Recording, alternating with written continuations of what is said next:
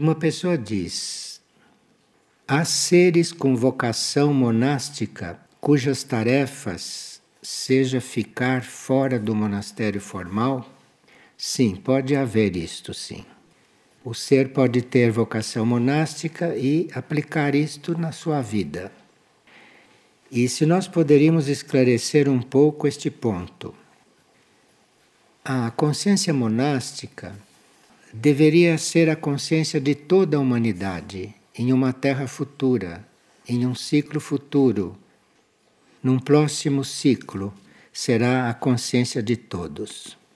Agora, hoje, quem ingressa em um monastério formal são aquelas almas que estão mais decididas. As almas estão mais decididas. E estas almas, além de estarem mais decididas, querem só isso, então entram no monastério, elas devem ter um karma mais aberto nesta direção.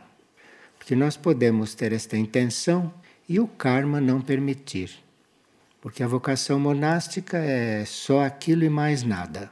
E nem sempre o karma permite que a gente esteja nesta posição.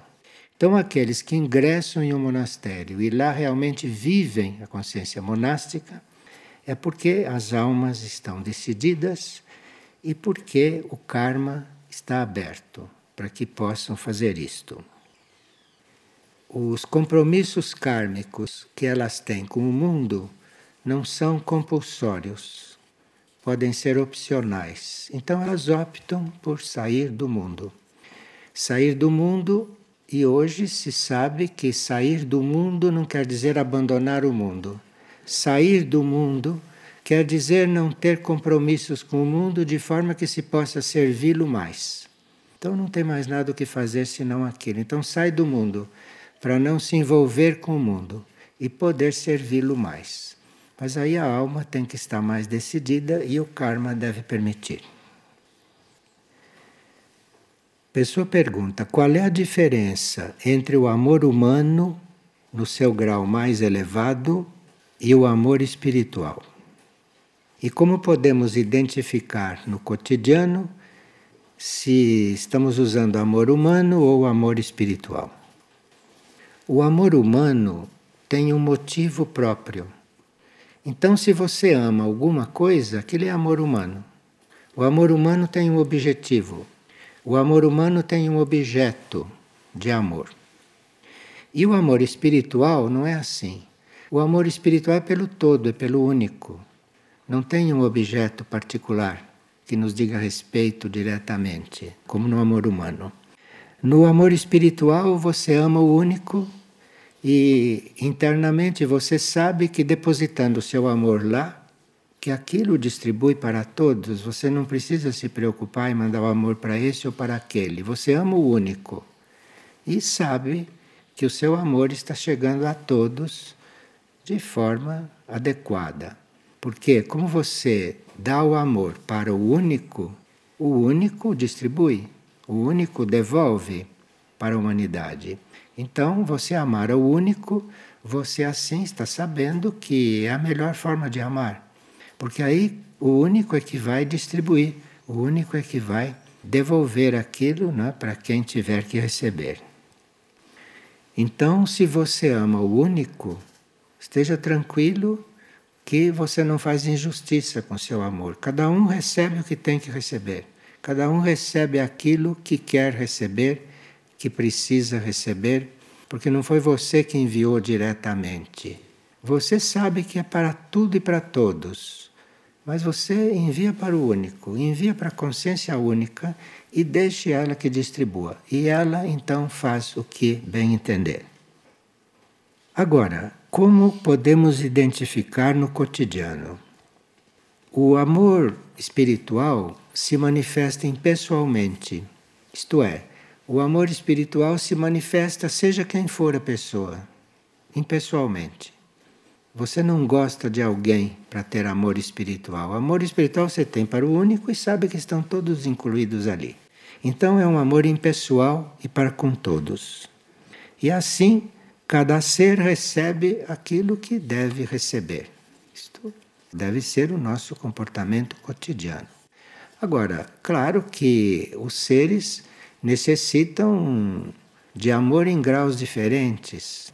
Mas você, sabendo que o amor é para o único, você vai saber ajustar melhor a forma de tratar a todo mundo, na fé que o único está distribuindo aquilo, o único está sendo o canal para aquilo acontecer. Uma pessoa pergunta se pode acontecer de uma hierarquia ao lidar com a nossa situação humana, não fale a verdade em prol de algo maior. Em geral, o que a hierarquia nos sugere, em princípio, é aquilo que temos que transformar. Agora, se você fica sabendo em que ponto você tem que se transformar e não se transforma, a hierarquia não repete. A hierarquia manda um estímulo uma vez só. Se você não o recebe, é porque você não estava pronto. A hierarquia não repete, a hierarquia não insiste. Então nós precisamos estar muito atentos, muito abertos, porque ela diz uma vez só. E é sempre para nos avisar, nos mostrar, nos sugerir, nos fazer ver em que ponto temos que nos transformar. Se não tem nada que transformar, ela nada diz. Está trabalhando na nossa transformação. Agora, se ela sugere, se sinaliza e você não segue, ela silencia e deixa você fazer as suas experiências. Uma pessoa está perguntando como acontece os processos de cura durante as partilhas. E qual deve ser a nossa atitude para nos abrirmos a esse processo?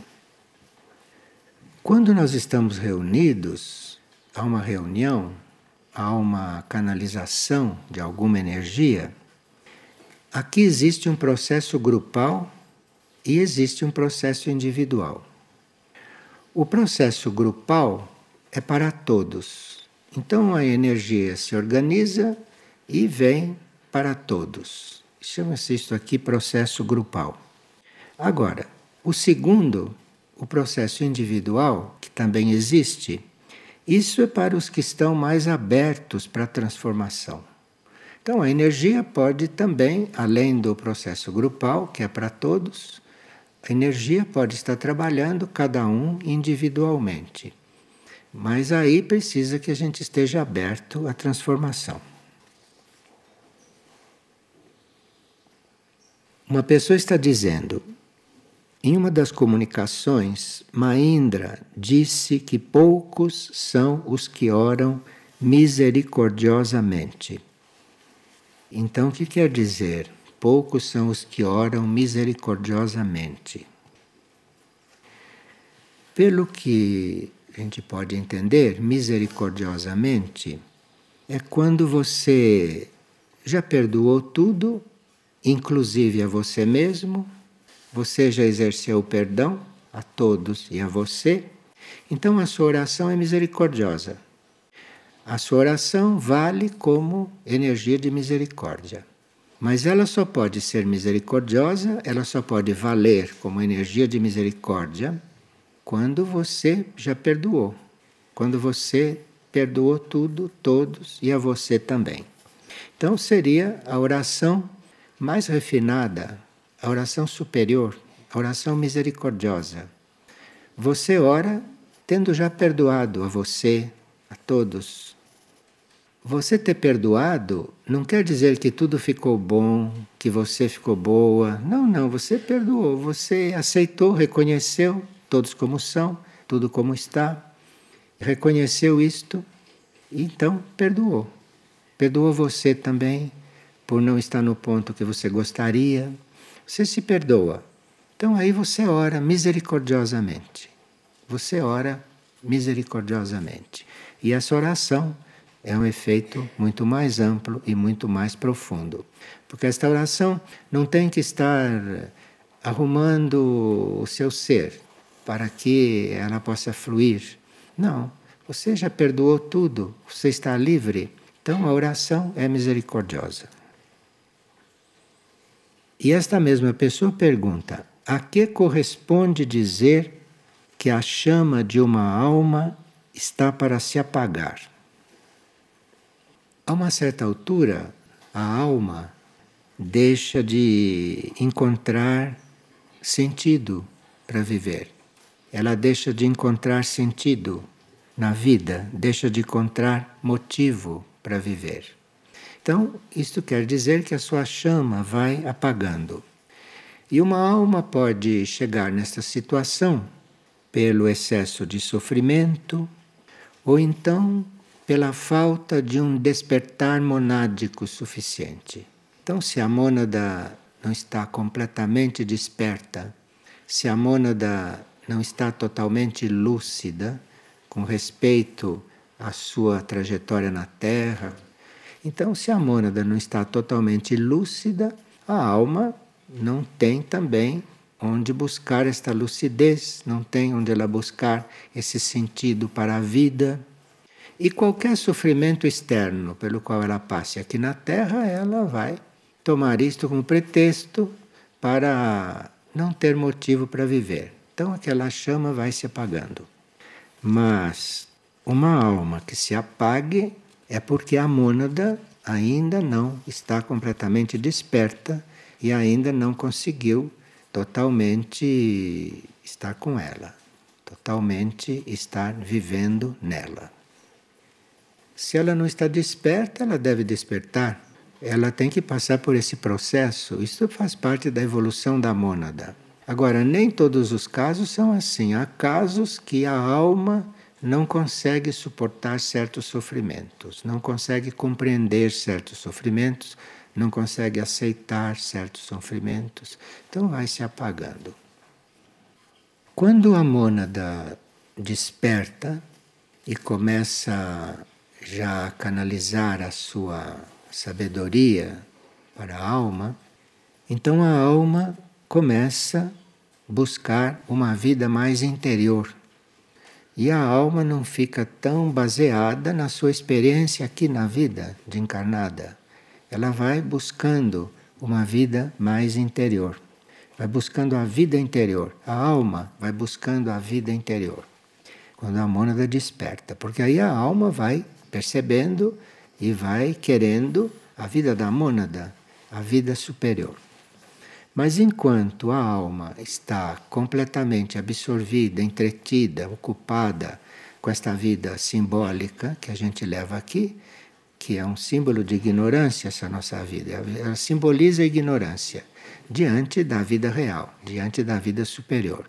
Então, enquanto a alma está ocupada nesta vida simbólica e não está percebendo a vida interior, essas coisas podem sim ocorrer. Veja, aqui na vida simbólica, não? Na vida exterior, na vida externa, estão surgindo fendas no continente africano. Isto é, está acontecendo alguma coisa que na vida simbólica, por uma fenda, está se abrindo, na vida interior deve estar acontecendo alguma coisa. E em certos lugares do continente africano, estas fendas, segundo o que estão dizendo, chega até ter 8 metros de largura. Isto é, quem vê de fora parece que o continente está se dividindo na vida simbólica. Agora, o que estará acontecendo na vida interior né, do continente? Nós, na vida simbólica, estamos assassinando os animais, focas, baleias, golfinhos, nós não sabemos o que as baleias fazem no planeta. Nós desconhecemos a função das baleias. Sabemos que as baleias dão carne, dão óleo, dão tudo aquilo que a gente extrai delas, mas nós desconhecemos o que significam as baleias aqui na Terra, dentro dos oceanos. Nós desconhecemos isto. Como desconhecemos o que fazem os golfinhos, o que representam os golfinhos, o que os golfinhos estão nos ensinando. Nós desconhecemos tudo isso e assassinamos esses animais. Assim como as focas, que são assassinadas a pauladas. Então, o mínimo que pode acontecer é um continente começar a se abrir. E um planeta começar a, a ter uma reação. Planeta começar um processo de transformação. Porque o que se passa na superfície do planeta era para todos os continentes estarem se abrindo. Mas veja como a misericórdia funciona, como a misericórdia trabalha sempre esperando que se veja, se veja o que se passa, não é, na vida interior, que se passa no nosso mundo interior, que se passa no interior das coisas. Muriel, Muriel, que nos instrui, não? Nos instrui ainda diretamente desde sua última encarnação como Padre Pio de Pietreutina, já fez tudo o que era possível para estimular transformações, como curador, como sacerdote. E Muriel prossegue nos alertando, prossegue nos instruindo, enquanto está bem próximo, porque esses seres da hierarquia estão se preparando para irem trabalhar em um nível mais profundo. Então estão nos avisando que nós não seremos tão abertamente guiados como estamos sendo pela hierarquia. Porque a hierarquia já nos considera seres que têm uma guiança interna. E que se nós buscássemos esta guiança interna, nós não precisaríamos de ter certos conselhos que eles ainda estão nos dando. Porque nós somos considerados personalidades, almas, que já devem saber o que fazem em certas coisas. Então, nós, para matarmos baleias, matarmos golfinhos, assassinarmos focas, matarmos milhões de animais por dia para comê-los, isto são coisas que a hierarquia não pode estar mais falando disto, porque nós já sabemos. E fazemos isto porque queremos, e fazemos isto porque não compreendemos ou porque não queremos escutar, não queremos seguir certas coisas básicas né, da lei do amor. E Muriel, nessas suas derradeiras, digamos, instruções diretas para nós, nessas repetições, está dizendo: lembrem-se que o que acontece agora não é nada comparado com o que temos pela frente. Então, um continente começar a se abrir, isto não é nada perto do que está para vir. É preciso fortalecer a vigilância, falando conosco, com todos nós. É preciso fortalecer a vigilância e auxiliar ainda mais com a oração a todas as almas que buscam a compreensão para serem guiadas. As almas vocês não estão mais falando com as personalidades, com os egos, não? Está querendo que a gente tenha um certo comportamento, ele diz, através da oração, porque é a única coisa que podemos fazer neste campo, para que as almas se sintam compreendidas, as almas se sintam atendidas. Porque no mundo das almas, a oração chega. Uma palavra nossa pode não chegar no mundo das almas, porque o mundo das almas não é físico. Um pensamento nosso pode chegar. Uma oração penetra o mundo das almas. E uma oração, se é real, uma oração, se é principalmente misericordiosa, esta oração penetra o mundo das almas e vai ajudar alguma alma de alguma certa maneira.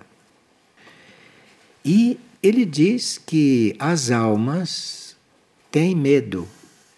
Bem, uma alma desencarnada que está passando por certas experiências nas outras dimensões, esta alma pode estar cheia de medo. E as nossas almas também podem ter medo de muitas coisas pelas experiências que fizeram em vidas anteriores sobre esta terra ou em alguns outros lugares. Então, a oração fará com que esta onda de medo seja superada e transmutada. Porque uma alma que tem medo é uma alma que tem que ser curada deste medo. E ela só pode não ter medo, a alma só pode deixar de ter medo quando ela começa a perceber o espírito. Porque o espírito, a mônada, é eterno, é imortal. Ela, alma, pode não ser. Ela, alma, pode se desintegrar como alma. Então, algo que pode se desintegrar, algo que pode desaparecer como núcleo, isto tem medo. Medo de quê? Medo da morte, medo de deixar de existir. O que o espírito não tem, porque o espírito não vai morrer nunca. O espírito é eterno. O espírito é para sempre. A mônada é para sempre. Ela pode se transformar, ela pode se transformar num regente, ela pode se transformar num avatar, ela pode deixar de ser mônada, mas não porque morreu, não porque desapareceu, porque evoluiu, porque se transformou num regente, porque se transformou num avatar, se transformou num outro núcleo, além de mônada, além de espírito. Agora a alma não. A alma, se não for absorvida pela mônada, pode acontecer muita coisa com ela.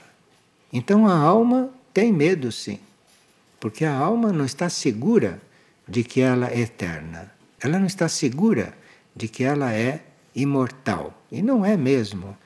Ela pode se tornar imortal se ela se deixa absorver pelo núcleo maior. Mas enquanto ela não está absorvida, enquanto ela não é a mônada, ela pode sim deixar de existir. Então, uma alma pode ter medo. E as nossas almas têm medo. Têm medo porque, no fundo, as nossas almas sabem que a vida que nós levamos não é uma vida, uma vida perfeita. Então, uma alma como essa nossa tem que se dar o trabalho de ser o espírito, tem que se dar o trabalho de se elevar. E a oração é a forma, a oração é o, é o sistema, a oração é aquilo que nós dispomos para que esta alma se resolva. Principalmente se a nossa oração é misericordiosa, se a nossa oração não está pedindo que a gente se transforme, esse tipo de oração que a gente precisa fazer também, mas que diz respeito à nossa purificação. Se a nossa oração já é misericordiosa, essa oração está a serviço das almas diretamente. Então aqui diz: é a oração que fará essa onda de medo ser superada e ser transmutada. Pois os códigos negativos foram espalhados e muitos dos que os acolheram estão submersos na água ou embaixo da terra. Tudo isto é simbólico, não?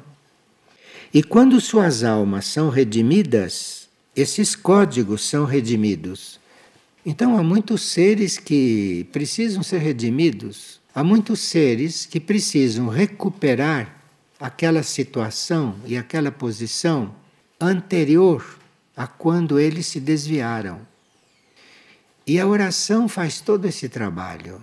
Se a oração é impessoal, se a oração é livre, se a oração é misericordiosa, então toda esta energia que a oração gera vai para todas estas coisas.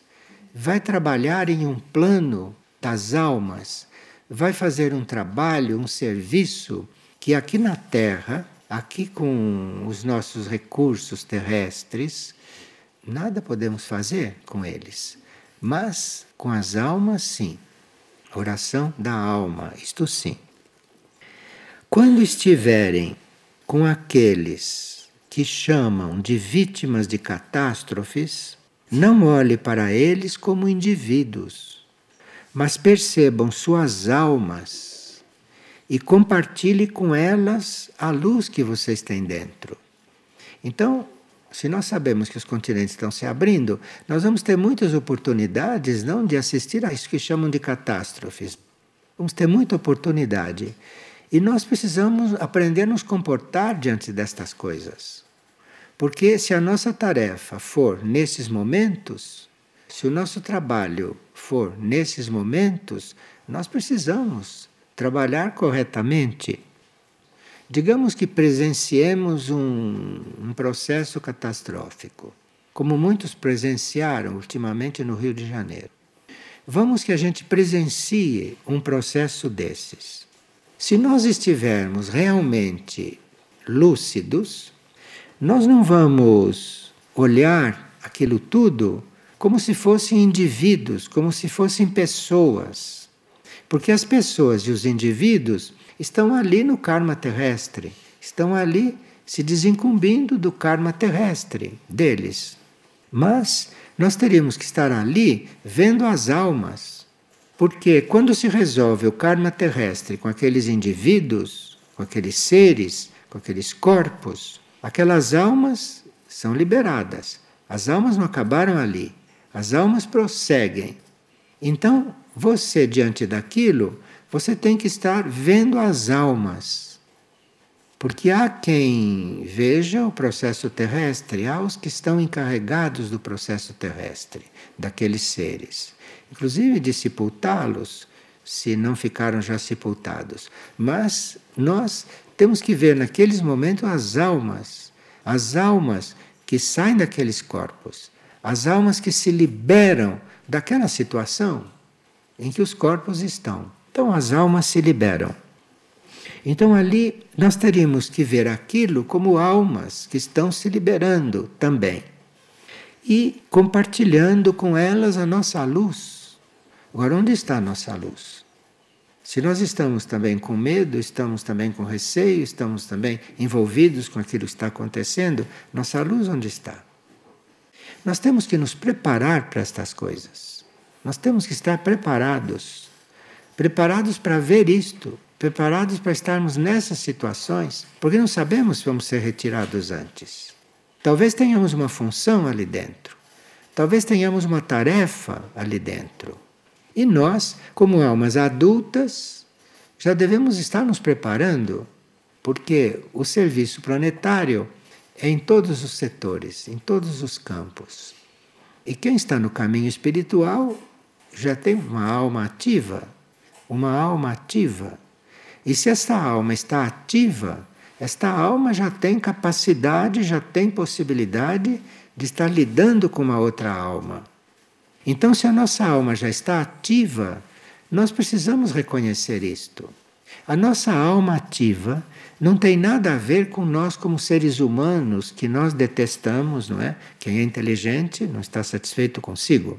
Então detestamos o que nós somos como seres humanos, mas a alma pode estar ativa. E nós temos que, o mais que depressa, não estarmos identificados com isto que somos na vida simbólica, que não é vida, é um símbolo esta vida um símbolo de uma outra coisa que deveria ser, ou um símbolo de uma coisa que vai ser. Então nós não devíamos estar envolvidos conosco neste nível, mas estarmos bastante firmes na compreensão de que somos uma alma e que, como almas, podemos ajudar as outras almas nessa situação. Porque muitos de nós, numa situação catastrófica, podem não ter recurso para fazer coisa alguma, como a situação pode não permitir. Então a alma pode fazer, porque a alma, a nossa alma, está no plano, no nível daquelas que estão desencarnando. Nós teríamos que não estarmos restritos a esta vida simbólica que nós vivemos, que não é vida real, é vida simbólica. Ela está simbolizando uma vida que deveria ser e que é a melhor possível. Mas não é a própria vida. Não é a vida real. Então, nós temos que não estarmos muito envolvidos, muito condicionados a esta vida simbólica nossa aqui e estarmos numa vida interior, um pouquinho mais despertos, um pouco mais acordados, um pouco mais dispostos. E ele diz que se as nossas almas começam a compartilhar com outras almas a luz que já desenvolveram, porque se nós estamos no caminho, alguma luz a nossa alma já tem desenvolvida. Senão não estaríamos no caminho.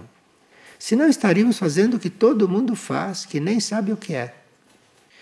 Se nós nos consideramos no caminho, nós já temos uma alma desperta. E esta alma pode dar qualquer coisa do seu despertar, da sua energia para uma outra alma. Nós teríamos que virar uma chave na nossa vida de serviço. A nossa vida de serviço, aqui na vida simbólica, cuida de coisas materiais e deve mesmo cuidar. Mas nós temos que virar uma chave aí e a nossa vida de serviço não se restringir à vida material. Nós temos, por exemplo, grupos de serviço, grupos de monges, inclusive, atuando em certos lugares e que aparentemente estão servindo materialmente. Mas por que que um monge é chamado sair de um monastério e ir para as ruas? O que quer dizer isto? Quer dizer que algo que ele tem na alma vai ajudar aquelas almas. Então ele está ali para aquilo.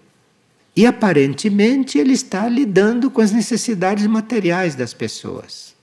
Mas nós temos que virar uma chave, compreende, na nossa vida de serviço.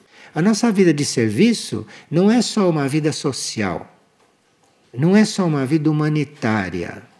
A nossa vida de serviço é estarmos como alma despertas lá onde há necessidade.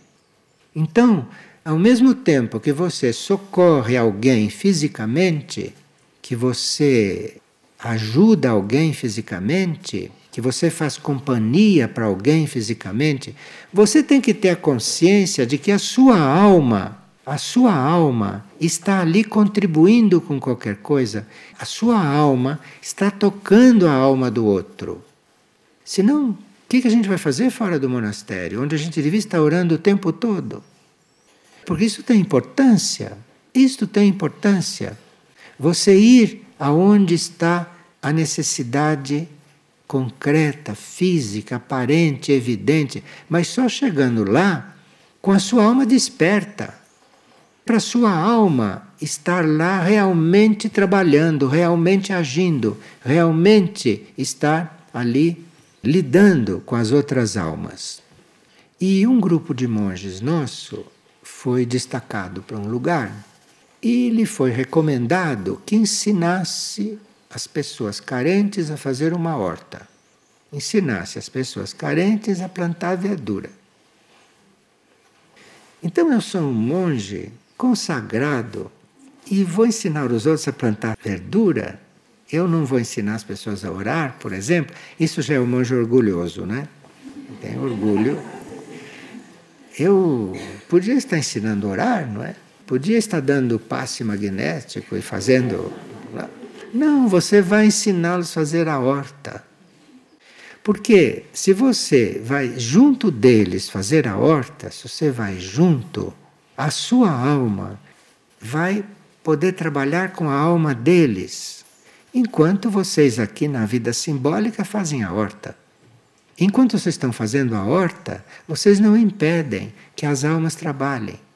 Eles estão distraídos fazendo a horta, estão empenhados fazendo a horta e tudo isso, e a alma lá dentro pode atender, pode perceber a sua alma naquela situação de fraternidade, naquela situação de igualdade, naquela situação simbólica de união.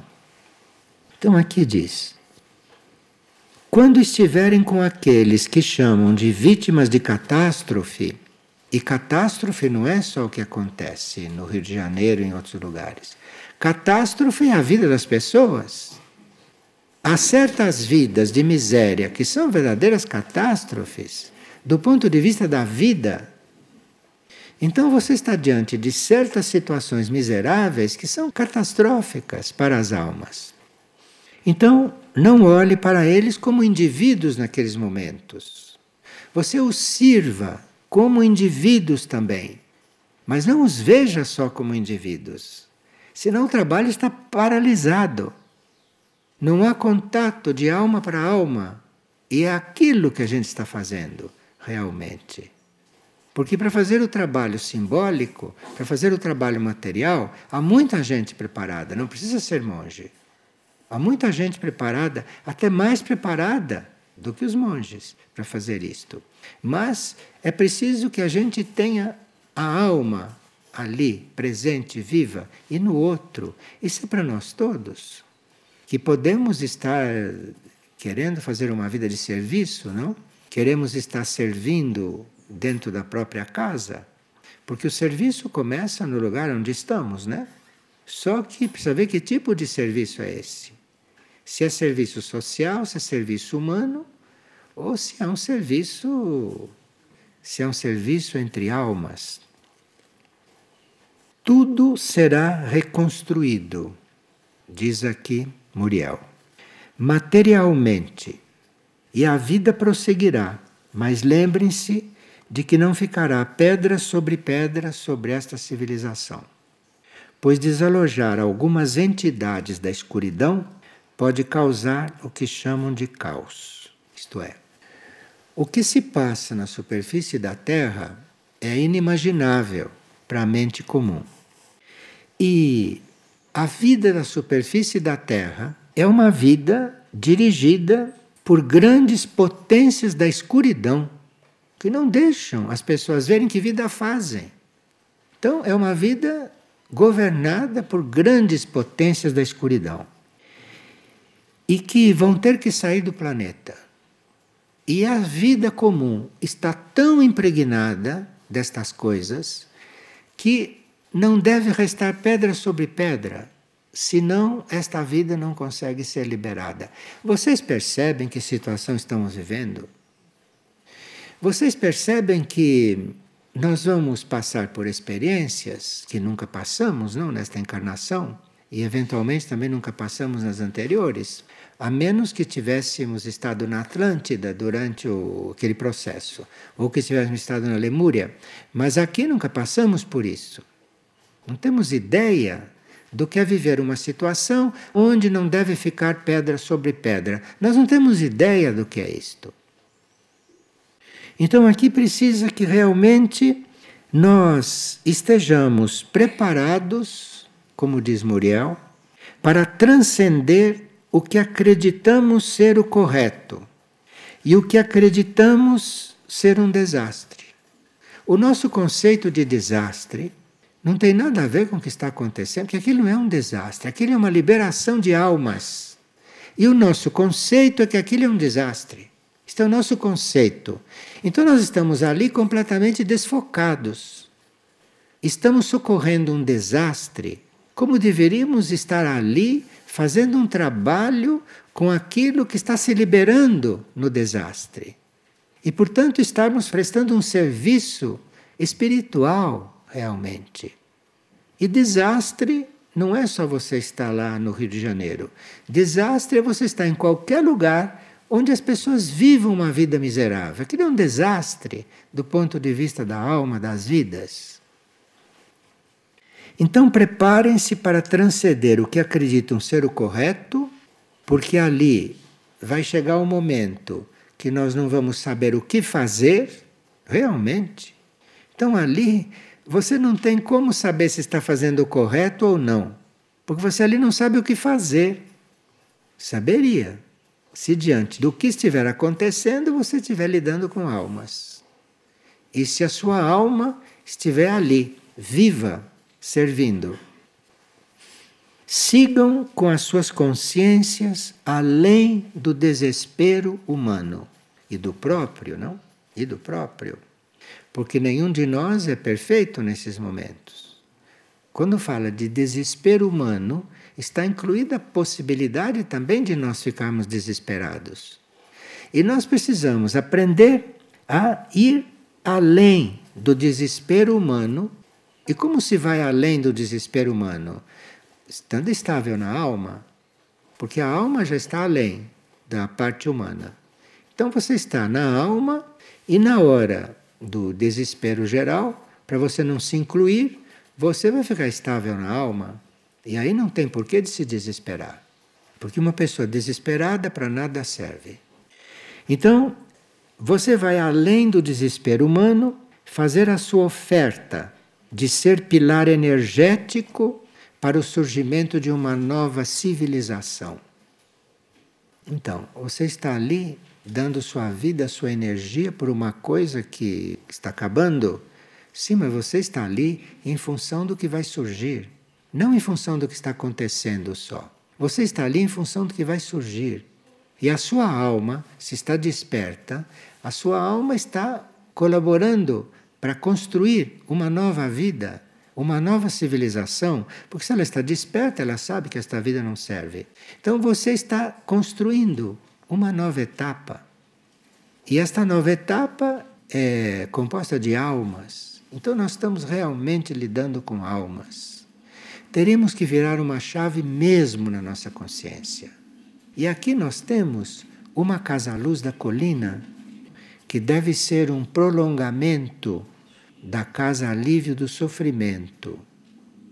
Então, casa alívio do sofrimento já existe. Esta energia já existe.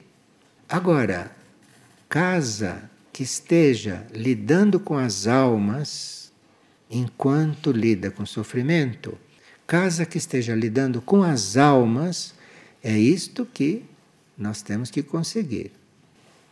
Que as almas possam ser redimidas, é nisso que trabalhamos, incansavelmente. E como se redime uma alma? Nenhum de nós sabe. Mas com a própria alma, sim. Você está lá com a própria alma, com a sua alma. Você está lá de alma. Então ali você está trabalhando com as almas e entre elas há um trabalho. Agora, o trabalho de redenção vem mais além destas almas. É preciso que as almas se sintam amparadas, que as almas se sintam junto com outras almas, preciso que as almas se sintam vivas para haver aí uma força de redenção que vem do alto, que nós não sabemos como é que faz. Que as almas possam ser redimidas é nisso que trabalhamos incansavelmente. E manteremos os contatos para darmos próximos passos. Isto é o nosso trabalho aqui na superfície. Porque se nós somos seres que estão no caminho, seres que estão para servir, então esse é o nosso trabalho aqui na superfície. Agora, os nossos irmãos intraterrenos, que são humanidade como nós, mas em outra dimensão, em outro nível, esses nossos irmãos intraterrenos têm toda uma rede de trabalho e de serviço, nesse sentido também. Só que lá eles vão lidar com muitas almas, vão lidar com as coisas num outro plano, num outro nível, porque eles não estão no plano físico denso como nós estamos. E aqui eles nos dizem: toda a rede de trabalho expressa no planeta pela energia intraterrena e pela hierarquia intraterrena necessita, nesses tempos, da cooperação consciente dos seres da superfície, irmanados com a vida oculta da Terra. Então não é o planeta na superfície que está se desfazendo. O planeta tem uma vida oculta e que os nossos irmãos intraterrenos conhecem e vivem. E chegou o momento de nós estarmos com tudo isto na nossa consciência, estarmos com tudo isso nas nossas almas, porque o trabalho oculto que eles fazem nesses momentos necessita de uma certa atitude nossa. Necessita que a gente considere esse trabalho que é para na hora que a gente está ali vendo nada posso fazer, eles podem estar fazendo. Estão fazendo de um ponto de vista oculto. Estão fazendo não neste plano físico, mas num outro nível. Grande é a ampliação do trabalho quando vocês, que são a contraparte física encarnada desse circuito de redenção e luz, está ativada. Mas nós temos que estar com a alma ativada. Então, a nossa cooperação é estarmos na alma. Porque aí, de uma certa forma, que eles não dizem qual é, mas dizem que existe, nós estamos nos coordenando, estamos nos unindo para o mesmo trabalho. Porque é preciso que aqui na superfície haja um trabalho consciente haja um trabalho espiritual também entre as almas, porque senão eles terão que fazer tudo. E nós não sabemos que tarefas, além dessas que eles dizem que têm, que eles terão naqueles momentos. Porque é uma transição planetária. E eles devem ter as suas tarefas nessa transição planetária, que não são as nossas. Eles lá têm uma forma de estarem com a consciência em certos níveis, e durante a transição eles têm que colocar a consciência deles em outro nível para poder ajudar de uma forma que nós nem sonhamos, nem sabemos do que se trata. Mas eles precisam estar em outro nível para poderem acompanhar a transição da Terra. Eles podem acompanhar a transição da Terra. Então estão nos dizendo que a gente leve isto tudo em conta e que a gente se disponha, se disponha a ficar diante do desconhecido, ficar diante do invisível, ficar diante daquilo que não sabemos, que não conhecemos, como almas, como almas. Porque nós não podemos imaginar a diferença entre estarmos nestas situações que vão se criar, que estão às portas, nós não sabemos a diferença de estarmos nestas situações como mente e pessoas humanas, que pouco ou nada poderão fazer, ou estar ali como almas. Nós não temos ideia da diferença que será. Não temos ideia de estarmos ali como almas nós teríamos que nos lembrar um pouco mais de que somos almas. Teríamos que nos lembrar um pouco mais que temos uma vida interior e que teríamos que descobrir que vida interior é esta. Teremos que participar conscientemente, ativamente desta vida interior. Porque as nossas almas é que vão agir nessas situações. As nossas almas é que têm a possibilidade de fazer algo porque as nossas almas não estão no plano físico, onde a vida simbólica acontece. As nossas almas estão em outro nível. E nós teríamos que irmos para esse outro nível também, com a nossa consciência, com a nossa vontade, com o nosso livre-arbítrio. Porque enquanto nesses momentos nós começarmos a nos ocupar só da vida simbólica e ficarmos envolvidos com o que se passa aqui, de uma certa forma, as nossas almas ficam ancoradas aqui. Não podem arrancar a âncora daqui. Porque as nossas almas têm que nos guiar. E nós temos que estar um pouco mais inteligentes nestas coisas. Temos que aprender a estar aqui nesta vida simbólica como se não estivéssemos. Então, digamos que a uma certa altura você esteja ali, como tantos grupos de serviço estiveram no Rio de Janeiro. Eu estou falando toda hora no Rio de Janeiro porque é o exemplo que está na nossa memória. E que foi uma coisa mínima e simbólica, nem se compara ao que vem aí. Então, nós precisamos estar nestas coisas de uma outra forma. Precisamos aprender a estar de uma outra forma.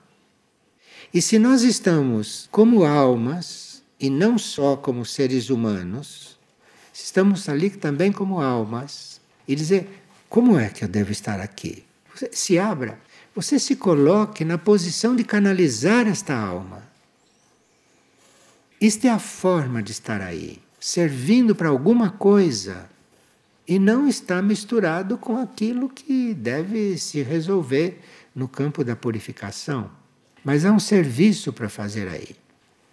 E nós desconhecemos até que ponto os nossos irmãos intraterrenos, que estão com a consciência na órbita desta mesma Terra, podem, naquele momento, se sentem a nossa sintonia, nós não sabemos o que pode acontecer em matéria de contato, em matéria de orientação, que nós podemos captar, que nós podemos, naquele momento, perceber mas teríamos que estar um pouco mais como almas, porque é a alma o contato. É a alma que está no nível do contato com esses seres que sabem o que fazem. Então, nós teríamos que estar um pouco mais na nossa alma. É disso que estamos falando. E não estarmos só junto e totalmente identificados com aquilo que vai morrer, com aquilo que vai desaparecer do plano físico, eventualmente. Bem, aqui entre esses intraterrenos existem muitos seres que vêm da consciência indígena. E esses seres da consciência indígena evoluídos, quando falam conosco, lembram, não esqueçam do que vocês fazem com a natureza. Não esqueçam. Porque não adianta você estar querendo servir a humanidade, que são seus irmãos, seus correspondentes, e esquecerem que existe uma natureza viva em volta de vocês. Precisa cuidar disto. A consciência indígena vive nos lembrando disso. Os intraterrenos, a hierarquia planetária, fala muito do nosso processo entre nós entre as almas, entre as mônadas, e tem mesmo que falar, porque somos completamente adormecidos neste campo. Então, falar não é demais, explicar não é demais e lembrar não é demais.